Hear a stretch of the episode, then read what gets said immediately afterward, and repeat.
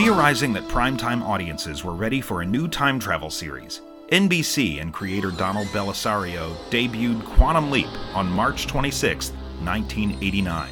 Starring Scott Bakula and Dean Stockwell, the series followed Dr. Sam Beckett for five seasons of time hopping adventures, spawning novels, comics, and a fan base that has clamored for decades for a revival.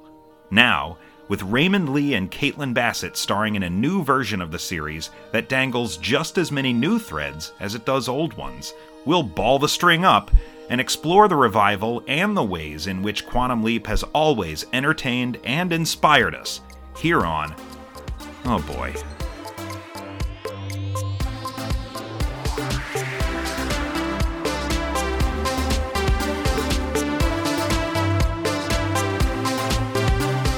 Oh boy, it's a Quantum Leap podcast. My name is Nate, and with me as a co host we can all see and hear, it's Brian Martin.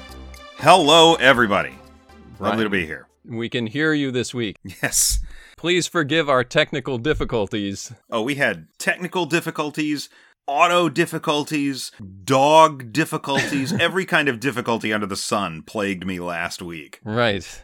Well, how is the dog, by the way? An emergency vet visit precluded us from recording two weeks ago. Yes, the dog injured her back Oh, man. and is on meds, but that has not stopped her from jumping and running and doing all the things the vet said specifically not to do. So, Right, tell her not to do. yeah. Well, yeah, so apologies to anybody that's just clamoring for our take on Quantum Leap every week, but uh, we're going to do a double header this week, see if we can't capture both episodes from the prior two Mondays, and there's a lot to cover. You know, I'll tell you, Nate, I was really looking forward to last week to talking about Ben's song for the defense. Uh huh. For a couple of reasons, honestly. Mostly because I cannot wait to hear what you thought of this hour. Because, one, it really begs comparisons to what I think is still our shared least favorite episode of the show so far Paging Dr. Song. Paging Dr. Song, yeah, This is a very similar episode, I think. right. But in the very last episode we did, we talked about one of the great strengths of SOS was that every member of the team had agency, right? Mhm. And every member was utilized to their full potential. And this week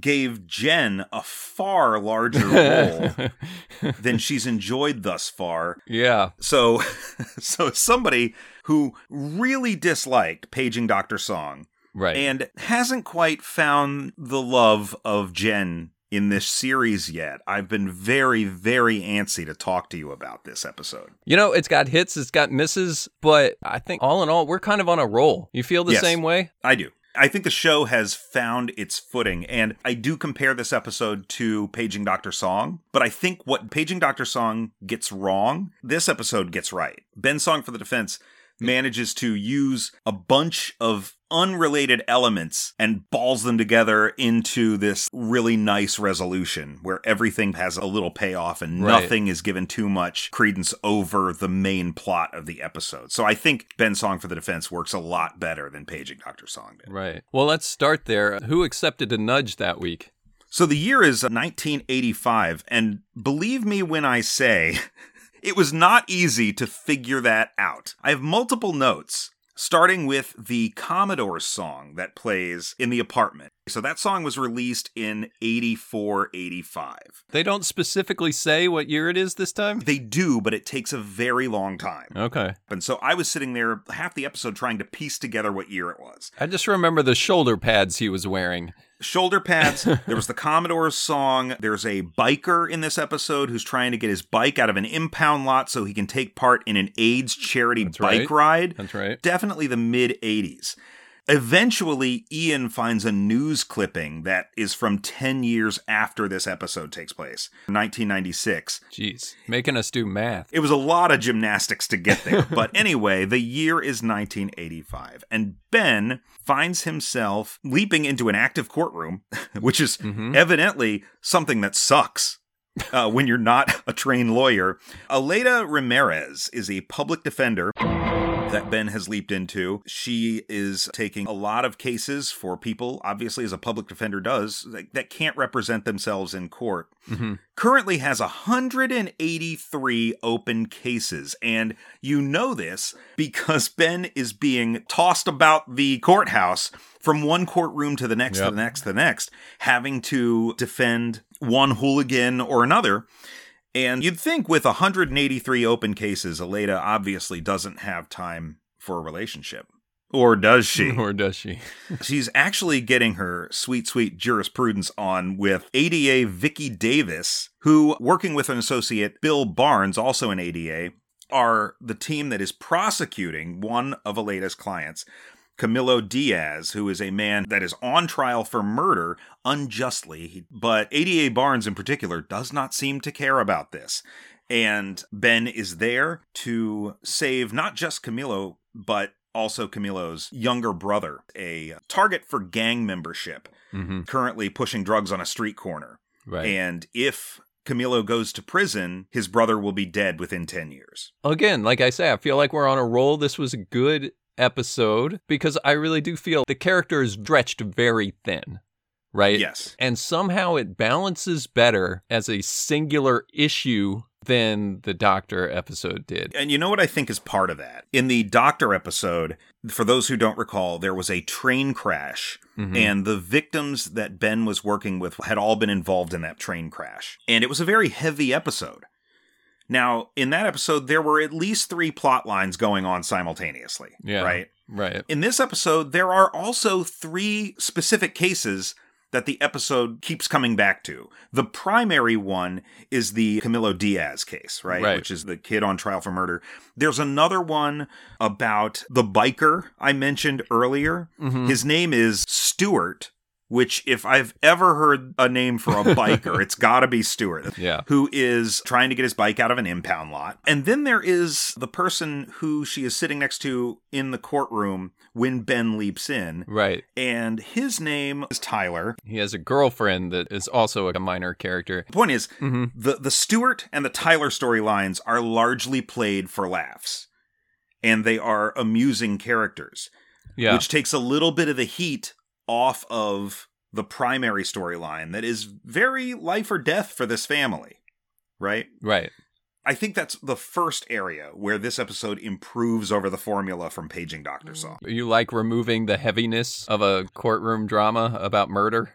I think you gotta decompress a little bit. Maybe. And Tyler in particular is like a Chris Rock character. Frenzied goofball. You know this guy's gonna keep showing up in the courtroom Right. probably for the next 30 years on these just minor offenses, but he's just never gonna get his stuff together. Well, that was one of the things that I thought might end up being a strike against this episode. Remember, we talked last time we were together about, boy, I really hope that stinger isn't just a throwaway moment. Right. And it was, but not really. I mean, that wasn't the reason that Ben was there, Right. but the character didn't just disappear. And it became another one of those plates that Ben had to keep spinning in the air. Mm-hmm. I think the difference is that paging Dr. Song, they were all supposed to tie back together. I think I described it as a Rube Goldberg device at the time. Yeah. Whereas in this episode, we had a singular goal. We knew what the goal was, and the others were sort of obstacles in a sense to that one goal. Right. Having that singular goal is what separates it from the haphazard storytelling that came with that paging Dr. Song mess.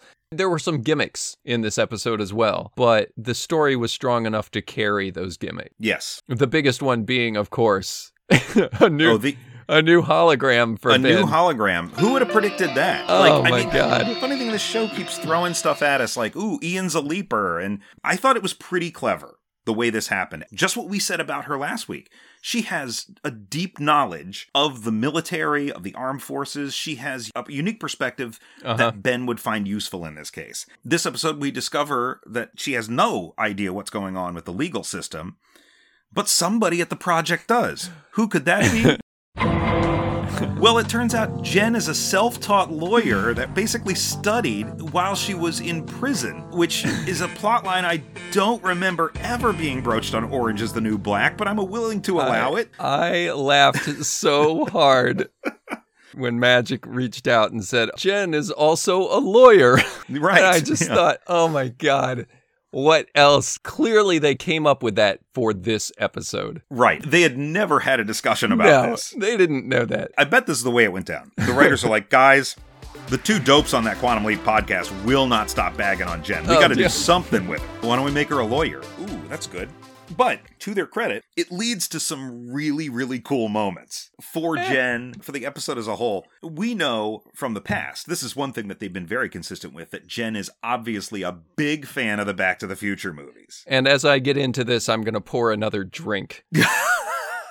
I am uh, drinking straight whiskey tonight, folks. Unrelated to the uh, the episode per se, but as we dig into the notion that Jen is for some reason also a lawyer, I think that deserves another swig. Uh, So we know Jen is a fan of the Back to the Future franchise. She drops another allusion to Back to the Future this week when Tyler's girlfriend needs bail money. And she just says, Yep. We got a sports almanac, baby. Just have her go down here, make a bet on this horse race, and she's going to make bank and then get the bail money. And Right. Ben's like, That seems a bit unscrupulous. And Jen's like, You don't do that all the time? What is wrong with you? yeah. And I have never valued her character more than I did in that moment. This is a counterbalance worth exploring. Somebody who is, she's nice enough, but she's more than willing to say, hey, you think anybody's going to miss a few thousand dollars if we just, uh, you know, bet on a race and stash right, the money it's and not like he can take the money anywhere.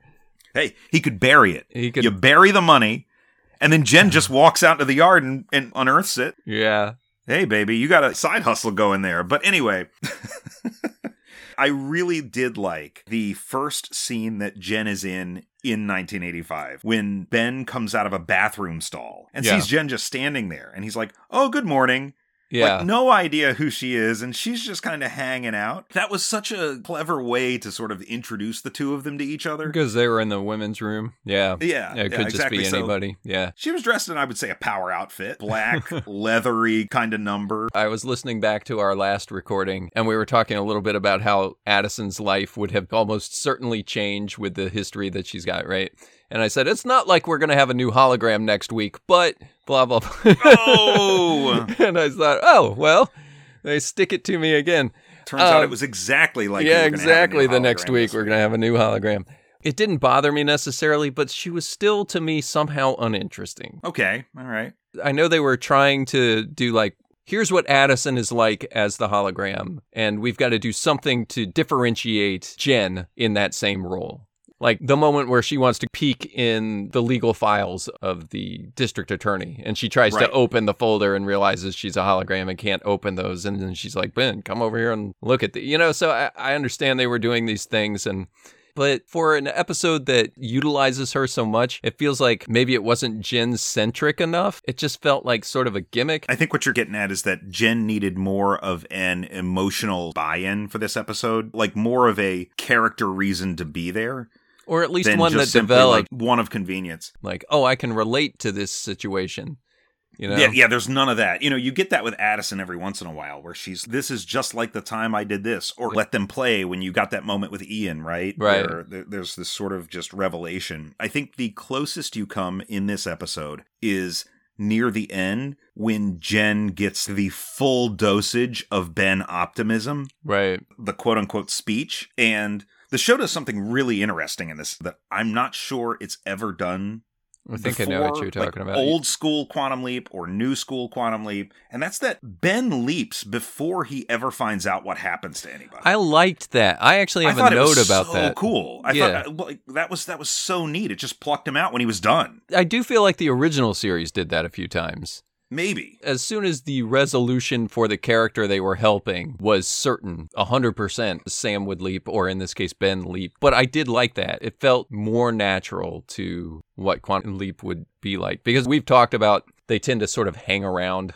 for a little while after the fact so that Oh he can chit chat with Addison and move forward whatever other dramatic story they have together. Boy, this episode we're talking about right now, and the one we're going to talk about in a little bit, do not do that at all. like he is there for as precisely as long as he needs to. I think. it's Team Quantum Leap that is talking about all the good that came from this leap. Right. And that's when Jen hears this is what these people went on to do. And Aleta and Vicky join the Innocence Project to help people who were wrongly convicted. Mhm. And Jen just, it just like the emotions overwhelm her. Yeah. That's the closest it gets to an emotional moment. I think a character like Jen is designed to be sort of steely and impenetrable Right. emotionally. And they gave her a moment to just sort of be a human being. Went somewhere for me. Like I'm not going to say it it- went a it long ways for for, me. It worked. It did work for me. And when she, Mm. so when she's there and she just kind of breaks down and is crying, it's like she gets it now. She sees the value in this and it's touching her on a level beyond the superficial. I kind of like that moment. I'm glad we got something. I did think it was interesting that the team seemed invested by the resolution of the other characters, which is something that we've talked about over and over again. That the story is all about getting Ben back and Martinez and whatever this mystery is. And Magic has really been the only one that's led me to believe that the project is still about putting right what went wrong. Right. Yes. So it was interesting to see the team kind of revel in this notion that, hey, we had a successful mission that changed somebody's life for the better. That being said, it might just be me and Jen, but I, I didn't, she didn't seem that invested in the kid. This actress, she seems so intent on being aloof and mm-hmm. cool. Aloof is the word for it. And she is, as evidenced in this episode, very much a cut and dry, this is what you need to do. So initially, Camilo was going to go to prison through a lot of. I thought clever play with the investigation into the documents, finding the redacted name, all of that stuff on these witness pages. It was kind of cool how they were able to prove, at least to the ADA, that they had more and could win. Mhm. And the ADA counters with an offer that will eventually get Camilo out in five years. And as soon as that happens, Jen says, That's great, because he'll be out before his brother is murdered. Right. And then they leave, and it's a happy ending for everybody. Ziggy has said that he will leap if that's the resolution. Yes. And Jen goes all in on it. And Ben is, We're not doing that.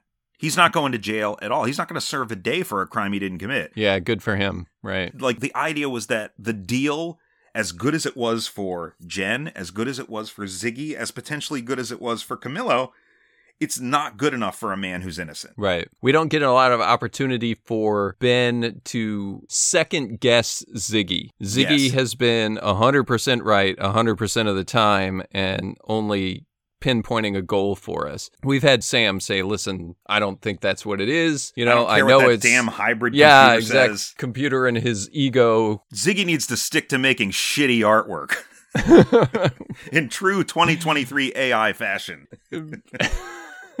yeah, there's some interesting stuff about the AI in the next episode, but Oh, again, jumping ahead. Interesting stuff. Yeah, I did like that though, that he kind of said, well, okay, I could just leap, but then what am I really doing here?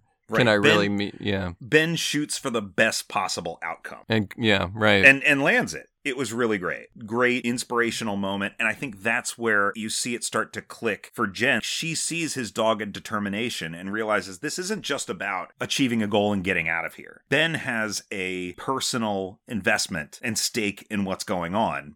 Why Mhm. is that? Jen says to herself. You can kind of see that track through this episode.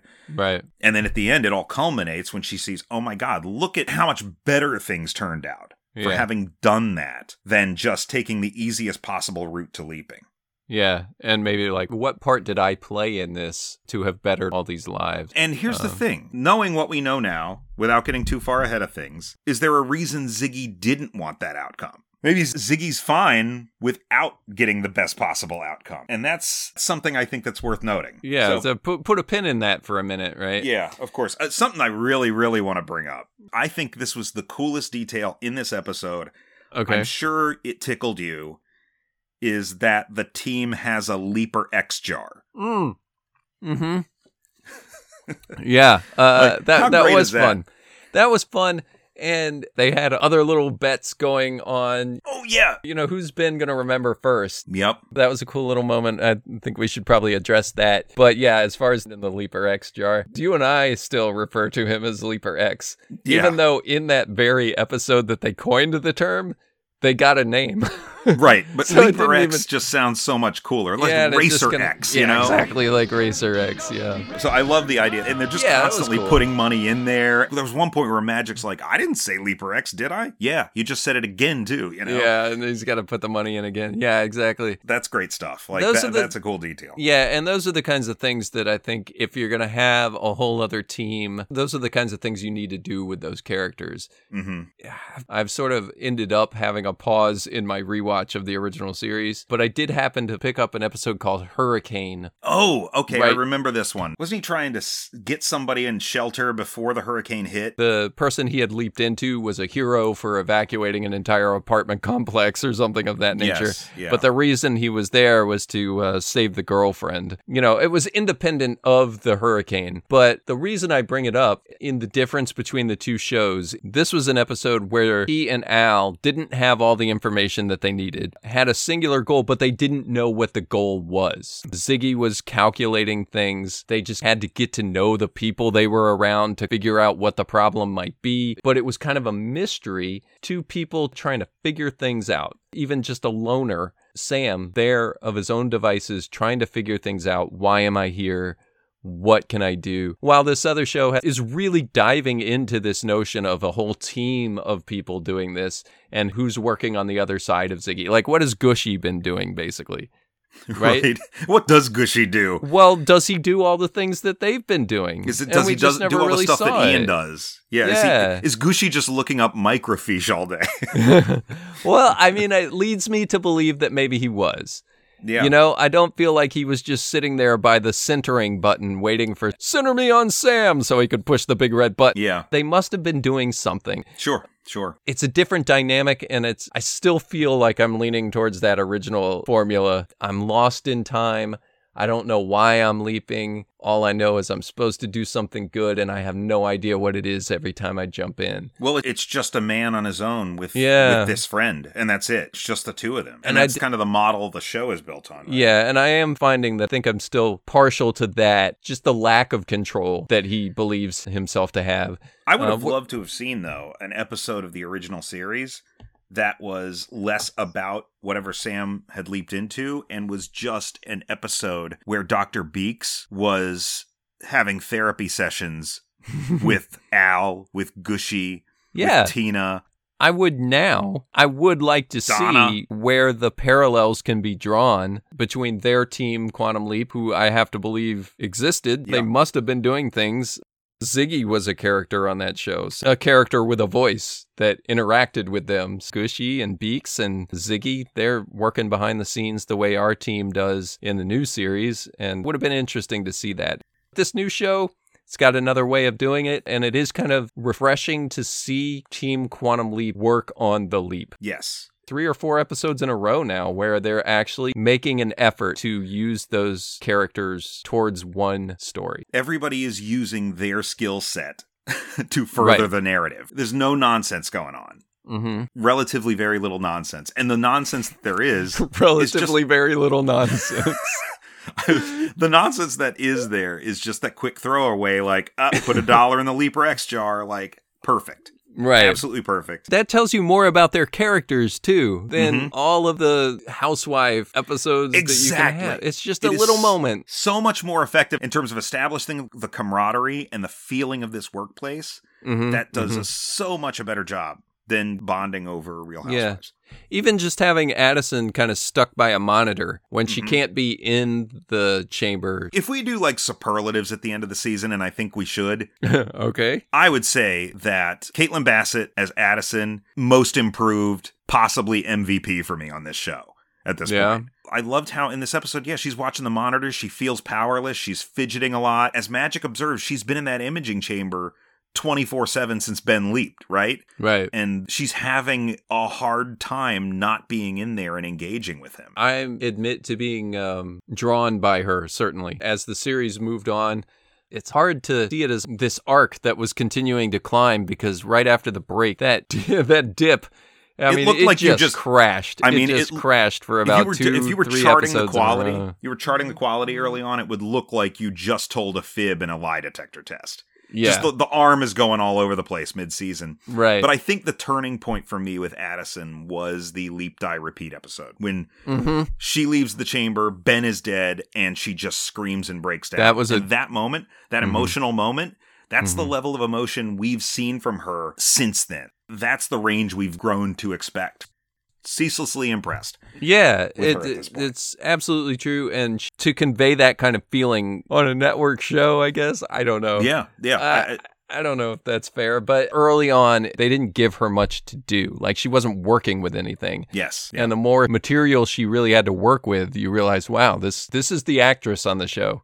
Maybe we will do a superlatives episode and we'll get to how I feel about magic. But just as a preview to that, he's got two of the best moments, emotionally speaking and dramatically speaking, that this show has had. He delivered the description of what leaping is like, Yep. and then the allusion to Martin Luther King this last episode was Oh, yeah. was so wonderful. And Absolutely fantastic. The arc of the moral universe. Yeah. I'm a big proponent of that. Speaking of magic, though, the moment in question where Ben remembers magic in this episode involves a story, an anecdote Magic tells about rabbits and a stream, uh, like an unsolvable problem. And the way you learn about this story is that Jen attempts to tell Ben, like she's trying to fulfill her role as observer and Mhm. give Ben the nudge that he needs, right? right. the encouragement that he needs. So she completely butchers this anecdote. So much so that I'm not sure what it's actually supposed to be. Well, the great thing was neither was Ben. Like when Ben's sitting there listening to it, how does he respond? Is this a story or a brain teaser? And then she keeps going, and he's like, Was that the end of the story? Like, he didn't know what she was talking about. right. Addison comes back later, right before Ben leaves, and Ben mentions to her, "Yeah, Jen totally butchered Magic's story about the rabbits and the farm." And Addison said, "You remembered Magic." I like that just kind of came in passing for Ben as opposed to, I can't Right. believe it. I just remembered somebody. He just sort It of casually throws it yeah. out there. And if Addison hadn't brought it up, I don't think I would have realized that he hadn't remembered Magic yet. well, they haven't really talked about who he remembers and who he doesn't. Yeah. But you know what I do appreciate is that even after spending an entire leap with Jen, he still doesn't remember her because who would? yep. Mm, sorry. That may have been over the line. But uh, getting back to that for just a second, I just wonder where is this character going to fit moving forward? If she's lucky, she might fall into that Geordi LaForge, find a spot for her. They didn't know what to do with Geordi LaForge the first season, and for some reason He was they just didn't. that guy in engineering. He was the helmsman. He was the helmsman, and they were Yeah. like, "Yeah, this isn't working." And we don't even have a chief engineer because I don't know why. People But- perhaps justly said, Why would you let the blind guy fly the ship? yeah, exactly. It's the 23rd century, baby. Point being, of course, that LeVar Burton ended up finding a real role and a Yes. real character. The Troy and Abed of Star Trek The Next Generation.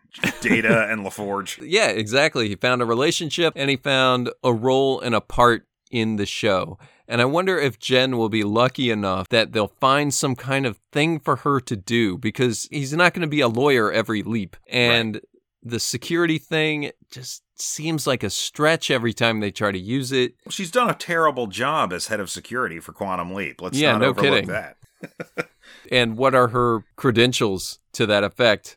Crypto, cyber hacker. So speaking of characters who don't really serve a whole lot of a purpose, there was one character in 1985 that had me wondering, am I who is this? Am I supposed to know who this is? The character of Saul Becker, an older attorney You're right. who shows up in two or three scenes and gives sage advice and then vanishes.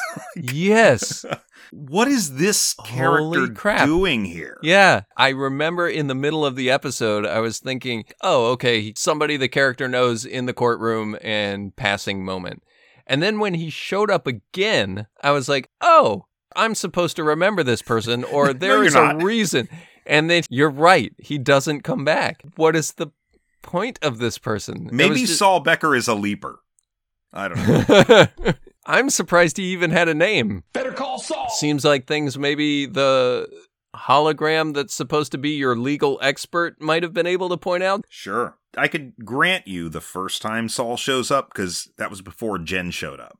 Right, sure. If it had been the original series, we would have found out at the end that that was somebody really important, like an actual historical figure whose name we Oh, all yeah. recognize. You right, know, like, like the a time, kiss with history, yeah. like like the time we met Stephen King. or. Sylvester Stallone. Uh, or- yeah, right? Or a young Donald Trump.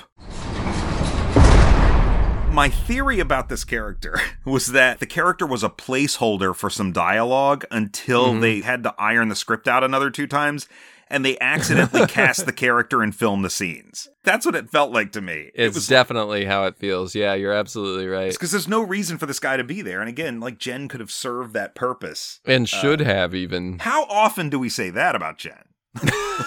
Like, usually it's like, oh, this person could have served Jen's purpose, but this is the one time she could have had a little bit more agency. Yeah, right. Man, they don't give an opportunity for Ben to necessarily explain how he knew where that gun was.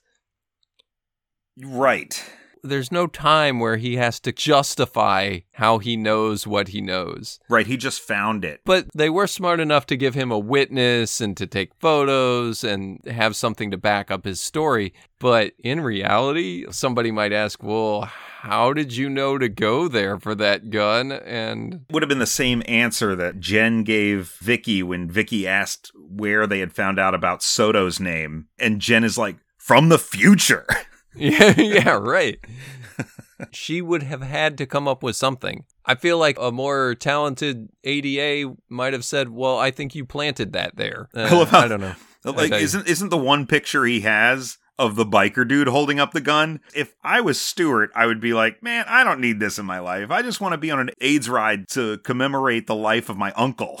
Right? Yeah. Most of these things feel more like nitpicks than they have in the past. Oh, you know, sort of like you can just definitely just kind of enjoy this. The story makes sense. They give you enough time to care about what happens too. Absolutely. It's all because they're all working towards that same goal. And nobody's going off to Starbucks to meet up with their ex or watch television at the apartment or get stuck in an elevator. And Right. Yeah. Oh my God. You remember those days? The dark times? well, I I still feel like I'm walking on thin ice like this is going to come back. it could happen at any time. This Yeah. could all come crashing down. Yeah, I don't because- think it's going to happen this season, though. Not with two episodes left. Is that it? Just two left? Two more left after the next one we're going to talk about. Well, okay. You know, cross my fingers, but yeah, I feel like but- we're in the clear for this season as far as that kind of level of nonsense goes. Well, I thought that at the holiday season too. I felt That's like, true. wow, they've really, you know, and then they came back the way they did. So I haven't fully recovered from that just yet, but it's been really good lately,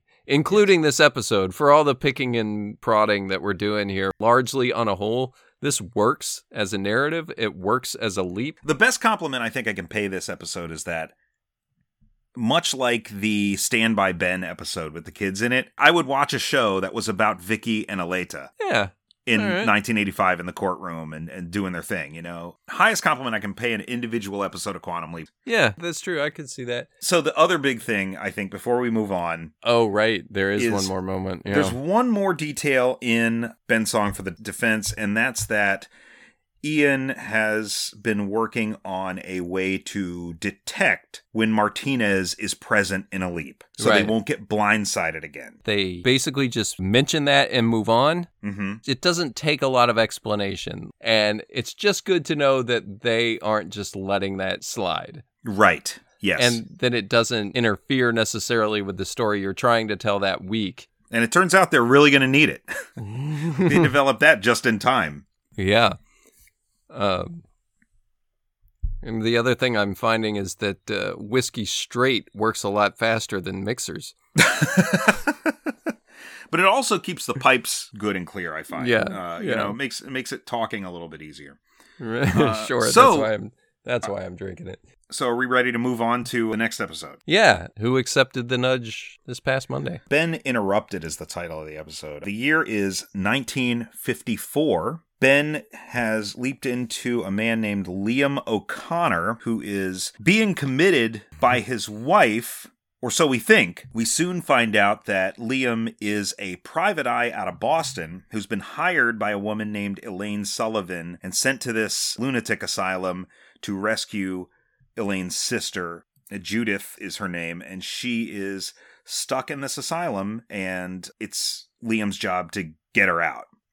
Along the way, we find that there are some very disturbing things happening at this lunatic asylum in 1954, as was the case with most asylums in 1954, I'd assume. Right. I could go on about some of my favorite lunatic asylums ever. but one of my absolute favorites, there was the Shock Theater episode of the original series. What a good one, yeah. That involved a lot of shock therapy. Also, a factor in the movie Return to Oz. Have you seen this one? It is the 80s sequel Oh, to yes. Wizard of Oz that My starred wife Fer- is all about that starred movie. Fairuza Balk as Dorothy, and it is fucked up. Yes, my wife introduced me to this just last year, I think, and I was not familiar with it until just recently. But yeah, that's um that is a movie. It is to me one of the darkest depictions of being in a mental hospital I've ever seen. Dorothy keeps having visions of Oz. This is after her original trip. She is committed to an asylum, undergoes shock treatment, and then quote unquote escapes the asylum and goes back to Oz.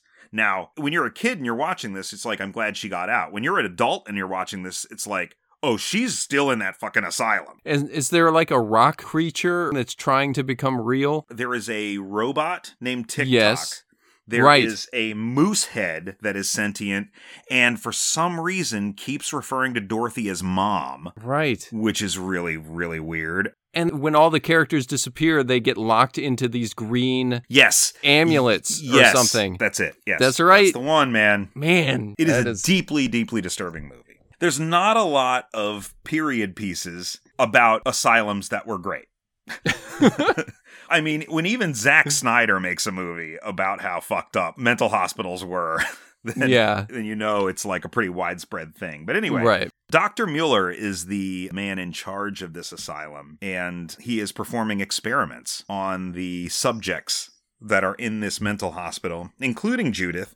And evidently, neither Judith or O'Connor escape from this place. Now, the first note that I kind of put down here, I had a lot of concerns about this episode when it first started. The reason being, as you just alluded to, there are so many stories, asylum related, where am I crazy? Am I not? Is she crazy? Is she not? What is going on? What's reality? What isn't? Shutter Island. I'm going to come up with another one every three minutes. Yeah, Shutter Island is the one that I mentioned earlier when we talked in the horror episode. right. as yeah. one that I actually enjoy. But I was nervous we were going to go down that road, which to me feels the same way as that Western episode, which is like, Mhm. oh, this again. And luckily, those fears were assuaged pretty quickly. Yeah. It's not what this is necessarily about. But like you said, so many movies, so many shows about I'm trapped in the asylum and how do I convince them I'm not crazy so that I can get out? And those are just so frustrating for me. However, that being said, it was very quick for Judith to just believe him. I'm a detective and I'm here to break you out. Oh, good. Let's meet in the library. right let's let's we've got the yeah i guess when you're in there though it's like uh, please can we leave now? Like what do i have to do? She was in there so because she was in there because she had tried like three times to have a kid. That's right. and all Okay. three times she had not been successful. She told her husband she was done she wasn't going to try again and her husband had her committed and then remarried. Different Right. time.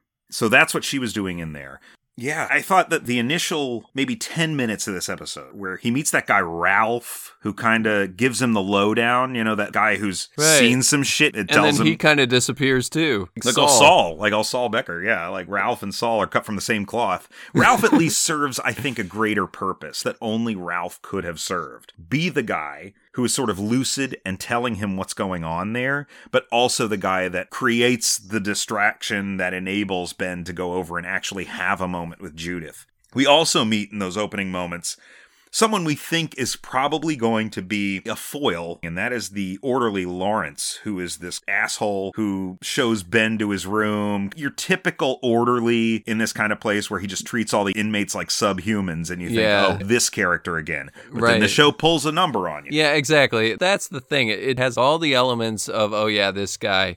Oh, yeah, this character. Oh, yeah, this trope. But they're not there. No, no. Really refreshing. to- What you get instead is a different trope. I- I'm going to refer to Star Trek Into Darkness on this one, Oh, where I think I forgot that movie. Kirk and Khan have to work together, and neither one is sure when the other's going to double cross them. Oh, Okay, okay. Here's a better example, a more palatable example for you, probably. the scene in Die Hard when Gruber is pretending he's a hostage. Oh, I love it. Yeah. That is just one of the finest sequences in film yeah, except that John McClane is on to him from the beginning. from from the get go, right? That's yeah, that's great. but you get this sort of dramatic irony almost because McClane is kind of wise to him. But that's the same sort of thing at play here with uh, with what we get later in this episode. So a lot of what we see early on is just setting the stage for something completely different, right? Right. Yeah. Thankfully. I Because it is say. not long into this episode before quantum anomaly detected on all the Quantum computers. anomaly. Yeah, yeah. And as soon as that alarm sounds, we all know what that means, right? Martinez is leaping in. And he leaps into the orderly Lawrence. Mm-hmm. And now, oh, it's Martinez. Is this worse or is it better? We don't know. yet. Right. And we actually have him as a character and not just kind of an anecdote at the beginning or end. We get to really see a lot of him, and we find out some very, very cool things. You've mentioned just prior that there are only two episodes coming.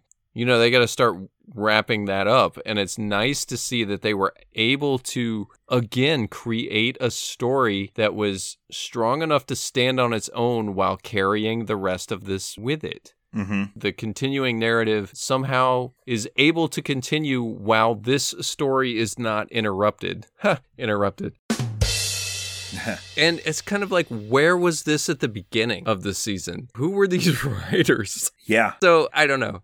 Maybe it's it's better than we thought it was, but Yeah, that maybe so. I really do want to go back and watch some of those early episodes now. And maybe in hindsight, is my opinion of this improved knowing what this show ends up being and where we end up going with it? I still feel like I have a pretty solid memory of all of it. maybe it's an ego trip, but I'm actually more apt to come back and listen to what we've said about each of these and see how has our opinion evolved over the course of this season. Well, I'll tell you one thing that came up in our very first episode, Nate, and comes up this week, plain Ah. as day. Yeah. Okay. And that is, I, I loved this. Are we doing it now? You're gonna I just, okay. I, I just fucking love this, man. So the alarm went off. Martinez has leaped in. Not long after this happens, Ian's digging through the quantum leap files, and they discover a misfiled report Oh, was it? from the old quantum leap program. That's what Ian says. It was. Mi- oh, It okay. was misfiled. I missed so, that. So this has been under the radar. Most people involved with the project probably have no idea of this, but the words evil leapers appear on the screen and in this report. I and- can't believe it. Uh, When they mentioned that, I couldn't believe it. Zoe is mentioned by name in there. uh, who is the hologram. Shocking. Zoe is mentioned in the report. And as Ian is telling Addison all about this evil leaper thing, I swear they are like the proxy for us. Because Ian is loving every minute. I can't believe how awesome this is, you know, just like kind of gushing over this report. Like, there are evil leapers. I can't believe it. Cannot believe the show went there. I, I just. I can't believe the show went there.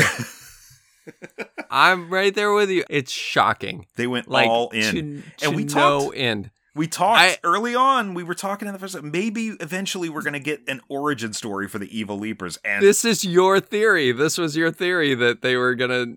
Well, your theory, I believe, was that Martinez might have been an evil leaper. Martinez still might be. We- Right. So So so I missed the fact that it was misfiled. yes. And I thought, how do they not know? And even so, even if it is misfiled, how do you misfile this Um, of all the things? I got one word for you, Nate. Ziggy. That's true. Yeah, right. How do you misfile it? Who could have lost this critical file about an alternate leaping program? I'm dealing with too many data limiting factors. Okay, yeah, all right. We'll get we'll get there. we will too. get there. We will get there. But when Ian said the thing about the misfiled report, I literally typed "holy balls" in all caps. to say nothing of the fact that if you go back to our episode when we went over the interview with With Bellisario, yes. he doesn't say as much but you can read into the notion that boy what were we doing with evil leapers Right. I had nothing This to do with the evil not- leapers. yeah i had nothing to do with it i didn't like it that much so we just kind of ignored it So here's an interesting parallel. Like, if this show is completely antithetical to what Bellisario envisioned to be Quantum Leap, which it clearly is, right new Quantum Leap is to old Quantum Leap as the Evil Leaper program is to the original Quantum Leap program. This show is its own Evil Leaper program. Because The Evil Leaper program, if they're going to mention Evil Leapers, they've got to tell us where they're coming from. And thus far, our understanding is that they come from the devil. right. right? Am I wrong about that? No, I think we, I'm remembering that properly, correct? we've I- I definitely mean, been over that the fact that they I've were, had a few glasses of this, Yeah. these beverages here, but I believe, if I'm not mistaken, So I think part of where we get that is when Zoe is talking to Alia and she says, We clawed our way out of hell to land simple assignments like home wrecking and adultery. Oh my god. What? Yeah, okay. I think we plan to kind of do an episode about this too, but if you're the one bringing this back, do you even go anywhere near Evil Leapers? I'd drop that from my head canon immediately if I'm putting something new together. yeah, I mean, How do you how do you dig into that? It's wild, man. It is absolutely wild. And I'll tell you again, the idea of the counterpoint character is something I loved when I was like 13, you know? And like, I get it. oh, you always have this dark version of whatever your character is. Like Superman had the Eradicator and Cyborg Superman, and Batman Right. had Azrael. You know, it was like this Darkwing Duck had Negaduck. Negaduck. Yeah, I love that concept. So I'm thinking like if I'm making a quantum leap that has an ongoing story. I don't know. I, the evil leapers aren't the last thing I'm going to think of. No, and I feel like I'm kind of misrepresenting myself here. I guess what I'm really driving at is it seems very clear to me watching that original series that those were one offs that somebody came up with that nobody else wanted. You know, and and that was and that was confirmed by Donald Bellisario. Yes.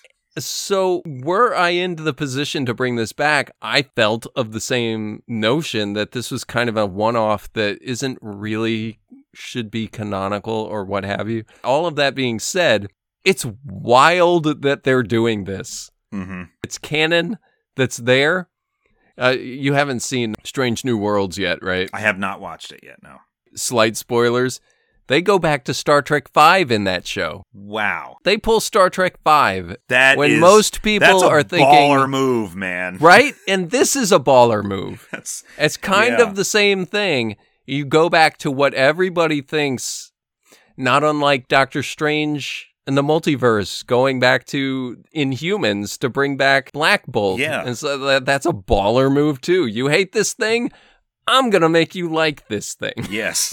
You know what I mean? yeah. No, you're absolutely right. You're absolutely. And I don't know if I like evil leapers yet, and we don't even really know if they're involved per se.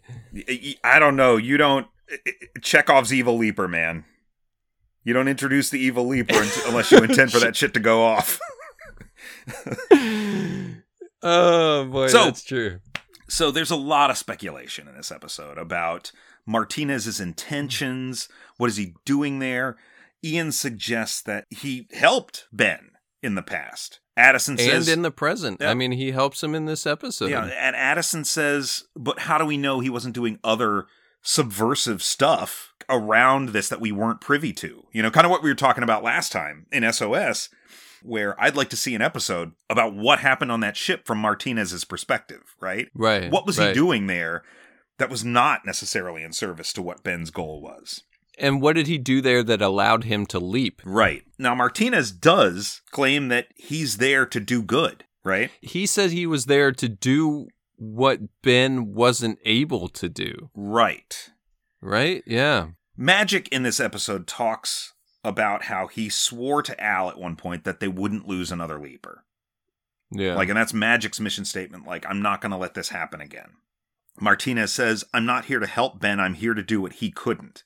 Does Magic, is there a timeline or whatever where Magic is the one directly responsible for sending Martinez back because Ben Right. doesn't make it back? That's the thought. Right? That stood out to me. We've only had evidence outside outside of these evil leapers that indicates doing something positive to change the future for the better is the thing that allows you to continue moving, Right. right? So And that is we haven't absolutely seen- directly stated in this episode. right, and we haven't seen any evidence to the contrary. hmm It says specifically in this episode that he is leaping to to put right what once went wrong as well. Yes. Based on the the language in this episode, he's not an evil leaper. He's not an evil leaper, but, well, more on that theory in a second. Stick a pin in that. Okay. Because the person who comes out and explicitly states all of the has to put right what once went wrong and then leap is Janice, who comes back in this episode after a couple episodes away. Where has she been? Well, we find out she's under house arrest and she's back with her mom. No. No. No. She's with Beth. I- there is a great moment. She's managed to get out of her ankle monitor. Magic goes to Beth's house. Beth answers the door. Magic, it's so wonderful to see you. They hug. And then Janice shows up behind her, has the ankle bracelet in her hand, holding it up, and Beth turns and looks at her like, What did you do now, bitch? Kind of look.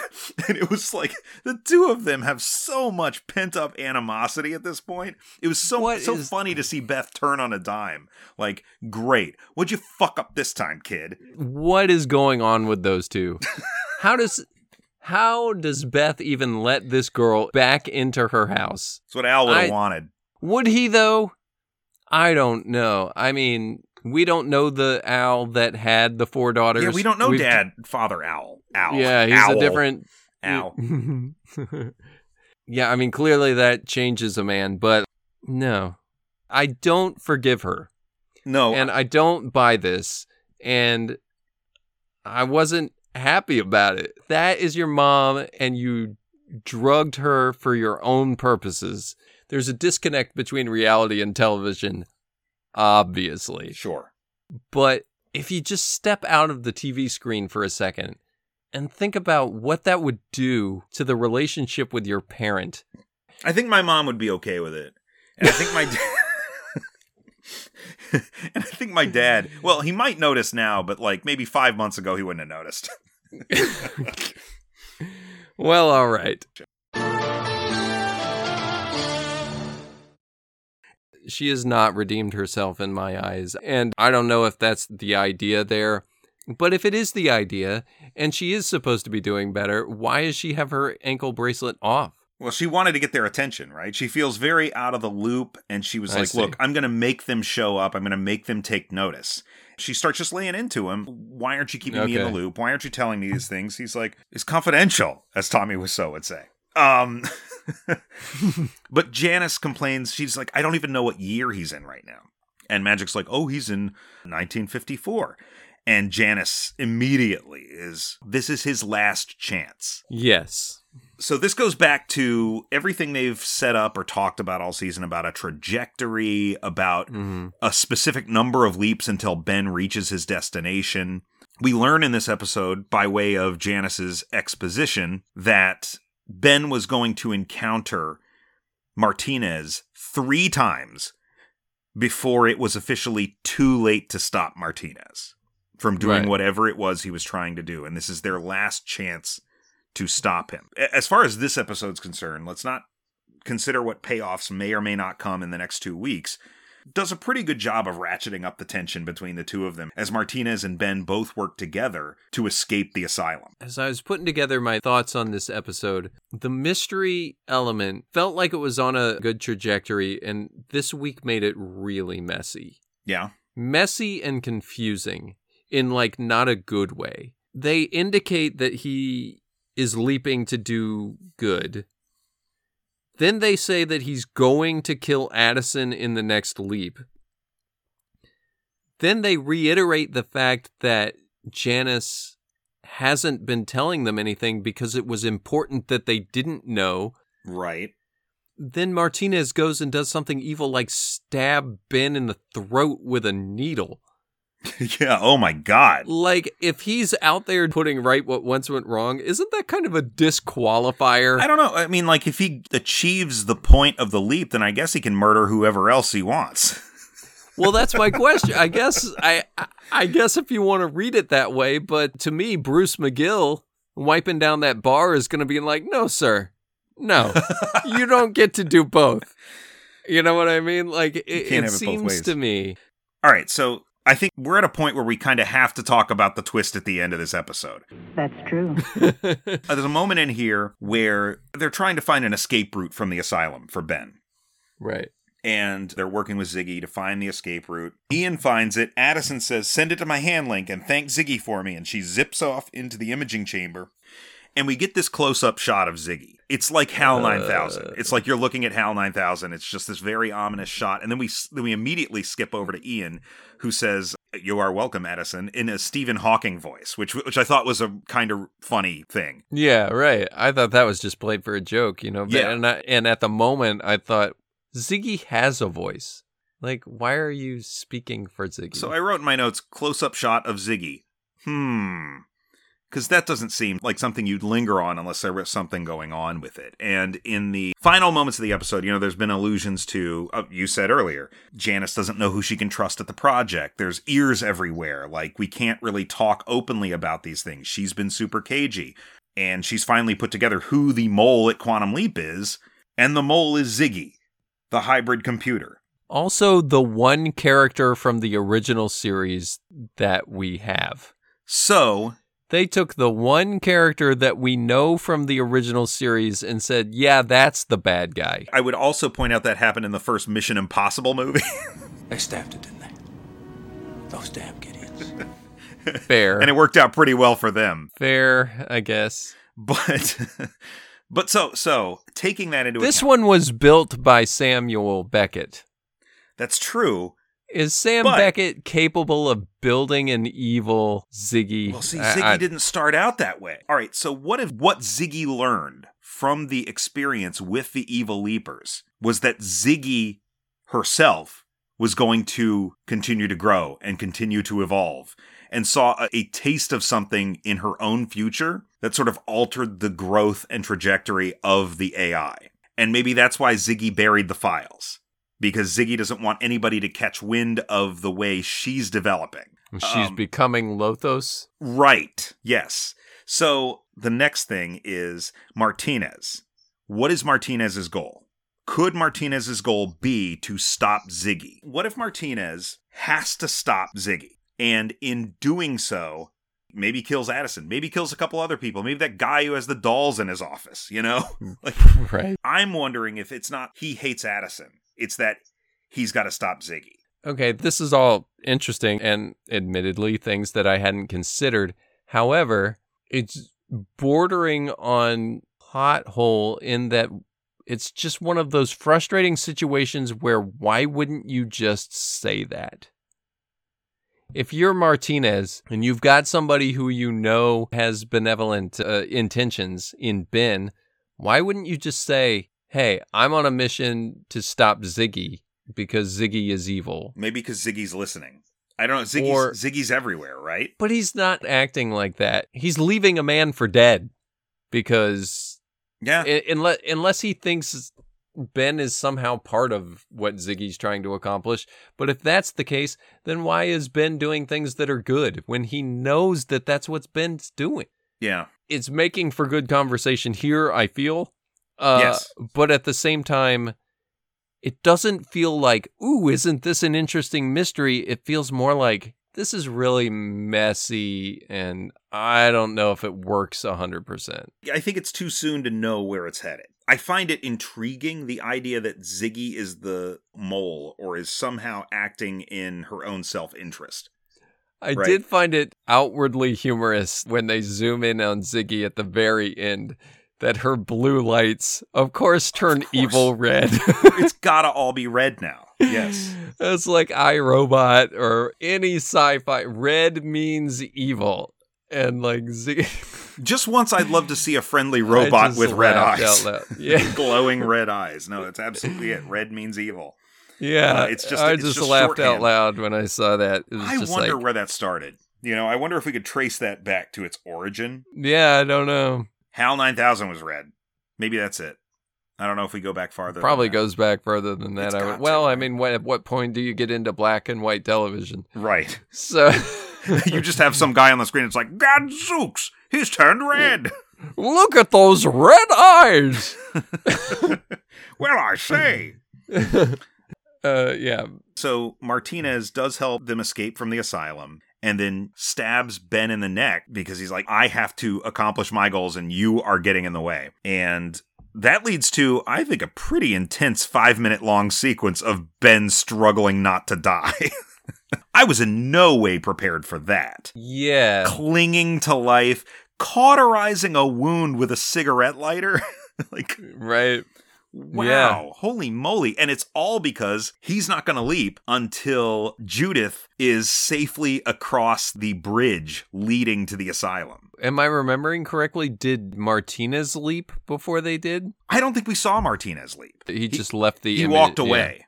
He walked away, so we don't know when he actually leaped and Right. completed his goal. Right. Okay. The other cool leaping thing this week, I think this was the more shocking moment than the final moment where we find out that Ziggy's working against the project. Then the red lights. That's when uh, yeah. Martinez uh, confronts Ben and locks eyes with Addison. Right. Uh, I was, uh, whoa, okay. So he could see Addison. Uh, that led to some interesting stuff too, I thought, uh, between Not the in- two of them. yeah. Not the least of which is my note here that he has no hologram. Does not appear to have a hologram, no. That's disappointing to me. Disappointing, but interesting. Why? Well, Yeah. maybe because he's a military man. He's got his eye on one thing.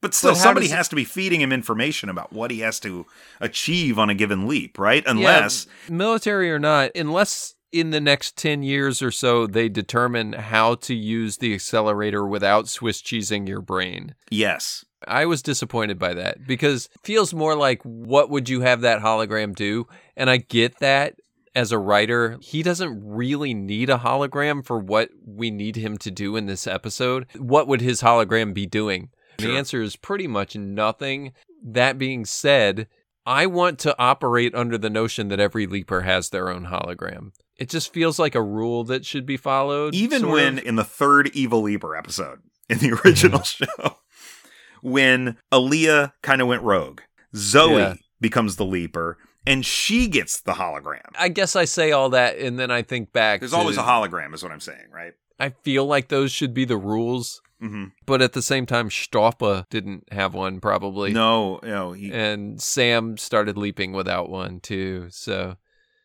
I guess it's not required, but I kind of wanted to know who his hologram was. And I really wanted to know who Ian's hologram is. oh yeah, yeah. Like this, these were things that I thought of when I found out that, you know, oh, there are other leapers and these characters are leaping now. Who are their holograms? Was my question. Well, remember I- that they were working on some sort of algorithm that would make it possible to retrieve him from within the leaps, right? Weren't they working on that? And then Ben got into the accelerator before that formula was perfected or what have you.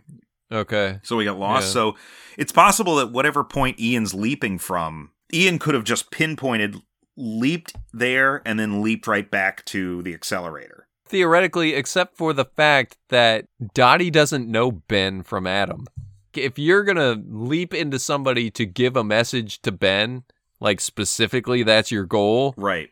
it's like the episode MIA. why would you leap into a police officer that doesn't vessel? know Beth at all? You know, like why would you leap into Dottie? Why wouldn't you leap into Addison? Why wouldn't you leap into Addison? Why wouldn't you leap into his neighbor? Anybody Yeah. that sees Ben on a regular basis and say, "Hey, I'm not actually your neighbor Tom. It's me, Ian from the future." I am glad we can get into the weeds on the nitpicks at this point. You know, it's like it really is these like really kind of tiny strokes that we're talking about. now. Sure. Yeah. Um, I- so yeah, I- you're right. that speaks to the place where the show is at. I think it's in a pretty good spot. Yeah, those That's are all fair. very, very reasonable questions. The one that I have, I feel like I know the answer, but then I'm like, I don't. Do I? What came first? Ben's leaping or Martinez's leaping? It seems like Martinez's leaping probably came first. And Ben Hmm. is leaping as a result of Martinez leaping and causing whatever catastrophe. Except that Martinez knows who Ben is and what year he's from. Right. So, So it would makes have it to very unlikely, right? Like it's really I would suspect that Martinez leaps with the understanding that in 2022 Ben leaped. And the implication in this episode is that he knows that Ben doesn't accomplish what he needs to do and he's there to do it instead Right. because yeah. So yeah, no, I would say that Martinez is operating under the the understanding that Ben used the accelerator in 2022. Then you have the moment in Salvation where he says Stop to Ben, following "Stop following me. Why are you following me?" Yeah. Right? Yeah. It's like a chicken and the egg thing. Which came first, or do both of these things have to happen? Like one of those temporal loops where it doesn't really matter what happened first. Both of these things have to be happening. But it just leads me to think that in the season finale, Martinez is going to succeed in his mission. Whatever that mission is, and Addison will die. Because Addison has to die in order for this timeline to exist, right? Okay. If there is an egg, it's Addison's death. Because if Addison doesn't die, does Ian have any reason to get into the accelerator, Right. right? I don't know. I don't know. still I don't feel know. like it would be a little disappointing if the leap Ben takes is solely to save her from dying. We've posited in the past that saving her, quote unquote, may mean something greater than oh she dies. right. And yes. You're there to save her. Save her from what? Save her from you know, who who knows what. Okay, so here's Um, another here's another interesting thing that, that occurred to me this week. Okay. When Addison and Martinez are talking, one scene that they have just the two of them together. Addison's talking about gaming things out, talking about seeing multiple outcomes, and they both agree that it's kind of like Ziggy, right? Right, sure. What if Addison is Ziggy? I hope not. What if Addison's brainwaves are Ziggy? At this point, I'm just throwing out every little theory that occurred to me I during this Okay. episode. But uh, All right, I got you. But I It was like, that seemed brain. like a weird comparison to make in the same episode we're talking about Ziggy going bad and something catastrophic happening to Addison in two weeks. I really just want Sam Beckett to have built a supercomputer. I really just want the canon of my original show to remain canonical. I thought he had used his brainwaves to create. Something like that. I think he did, right? I there think isn't there was there, part there- of one it. of the novels. Oh boy, here we go. Here's here, here deep. comes the rabbit. dig hole. deep now. I think the fourth novel in the series of Quantum Leap novels from like 1990. I think it was called like Prelude or Prologue or something, and it was about the events that led up to Sam stepping into the accelerator. And I want to say that there was um, something in there about his brainwaves being used to create the sort of discerning human characteristics in Ziggy That sounds familiar from the show too. might have been in there. So maybe Addison's brainwaves in some way become incorporated with Ziggy, and Ziggy learns about human love and can't handle it. And that's Mm. why Ziggy turns into Lothos. I hope that's not what's going on. Um, you know, um, if you're using me as a sounding board for your scripting, Brian, I might steer you in another direction. yeah, no, that one I think is bad.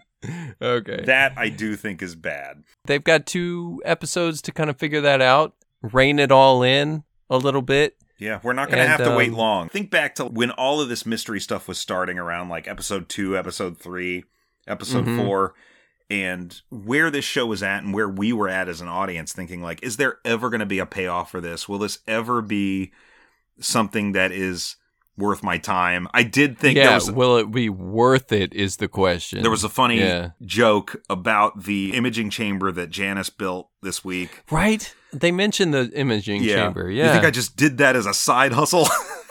sounds like it. yeah. It seemed like the it show sure is. seemed like the show sure really as had a- hell seems like Yeah. it. I made note of that too. You used it for not even a tenth of an episode, and they've only got two left to do something with it. Yeah. Well, I, and I, would I, don't expect think they will now. yeah, unless Ziggy takes over the project next season, and they have to go all guerrilla. Like they use that old school hand link, and it's like uncorrupted Ziggy, a reset version of Ziggy. Uh, maybe they should just unplug Ziggy and plug him back in.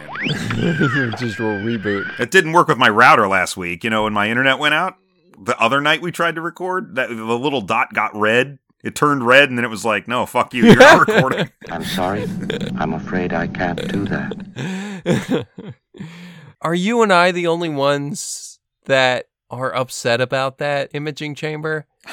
I don't mean, know. they- I haven't seen any chatter online about that imaging chamber specifically. I'm just wondering out there in the cyberspace world, they show it for a brief second, they show her in it, and that's kind of Then it it. gets shut down right after that. Yeah.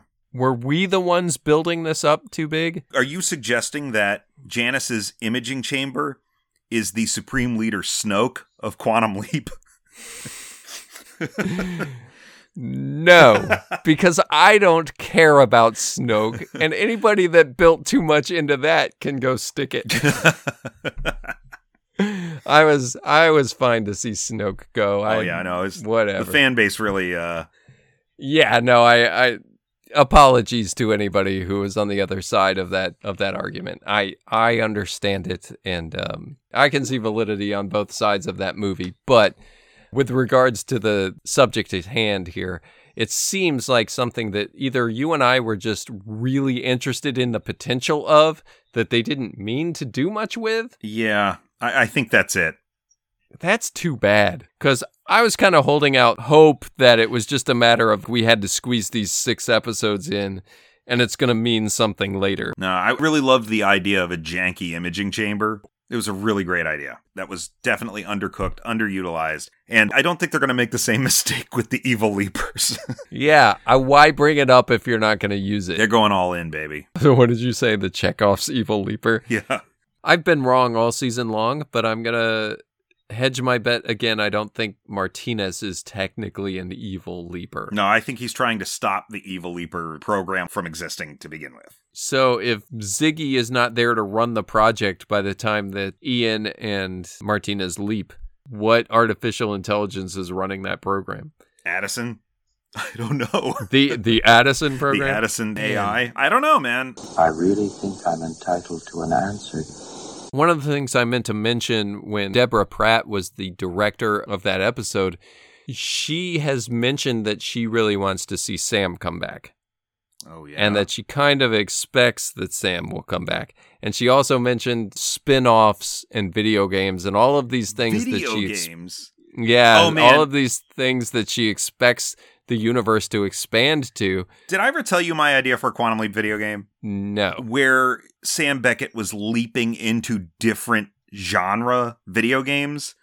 So you would get like a Mega Man style video game, and then he'd leap into like a Dragon Warrior style game or a Final Fantasy, leap into like a weird platformer like Mario.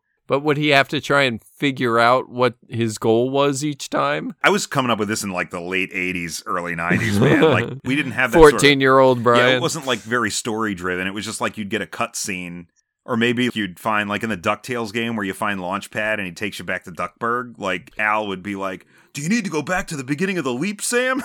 that would be the extent of it. I don't see why there couldn't be a Quantum Leap video game. The idea, though, is that she wants to expand. Also, made some mention of her role is to tell the showrunners when they're butting up against canon. Wow, and she hasn't said anything yet. Are they what's like? Yeah. All right, guys, they're watching her through the window. All right, Deborah got in her car. She's gone. What do you guys want to do about these evil leapers?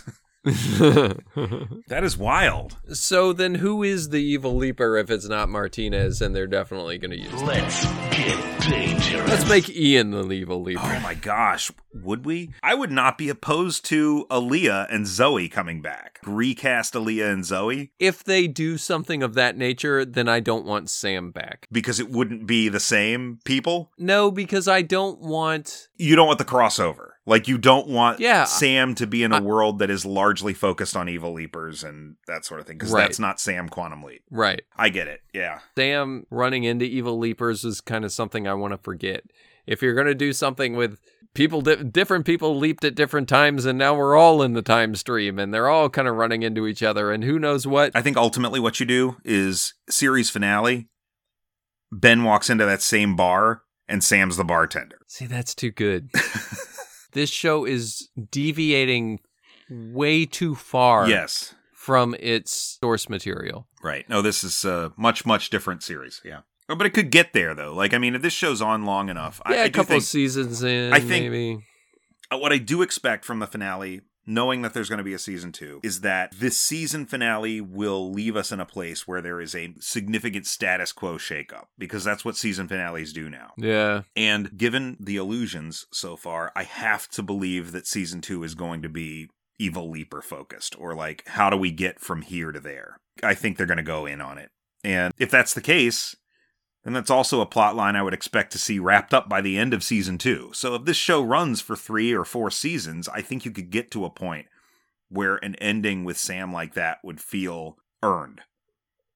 Hmm. I think it would have to run a while, uh, especially if you spend an entire season on evil leapers. It'll be more like the Um, Martinez stuff this season. It's not like every episode, but every three episodes or so, there's something that comes up to move that mystery along. They, they're going to have to have a new underlying mystery going into season two, I think. So anyway, uh, Judith gets out. Everything, everything works There out. is a story that comes to resolution. Um, Um, Ben barely survives the leap. right. leaps out as two nurses are approaching the car that he is sitting in, and the episode ends with Magic returning Janis to her mom's That's house. right. They do a good job again in this week of using the Team Quantum Leap as tools towards solving the leap. And when they don't have room for one of them, hey, Jen's got a head cold this week. I didn't want her coughing Yeah. in the office, which makes perfect sense in the post COVID world we live in. There you go. And we just don't need them all to be there all, No, the, time. Yeah, exactly. And, and, you know, you're allowed to take a day off. You know, just everybody. You got to take a day off once in a while. Jen needs a day off. Addison certainly needs a day off. Ben doesn't get a day off. In fact, he doesn't even get to sleep comfortably. really solid couple of episodes. Final thoughts. I, I kind of want to see somebody do a supercut edit of all the mythology style episodes. Oh, yeah. You know, like just put together all of the mystery and see if it really reads well. I think we got to wait until it's all over because that's the trick with time travel. It- We can't think about what we've seen and the clues and the breadcrumbs in a linear fashion. Oh, good point. when I go back to saying like what came first, Ben's leap or Martinez's leap, until we know that, there's no way we can reconcile everything we've seen. Then at that Yeah. point, once we know what happened to set all of this in motion, only then can we really go back and see now does all this line up? Okay. My fear is that they'll come to a resolution that'll say, actually, Martinez was doing this the whole time. And you're going to be like, well, then why the fuck did he say this, that, and the other? Let's see. And then I think that if I end up having to go back and rewatch this season for anything, it's going to be just what I talked about the last hour.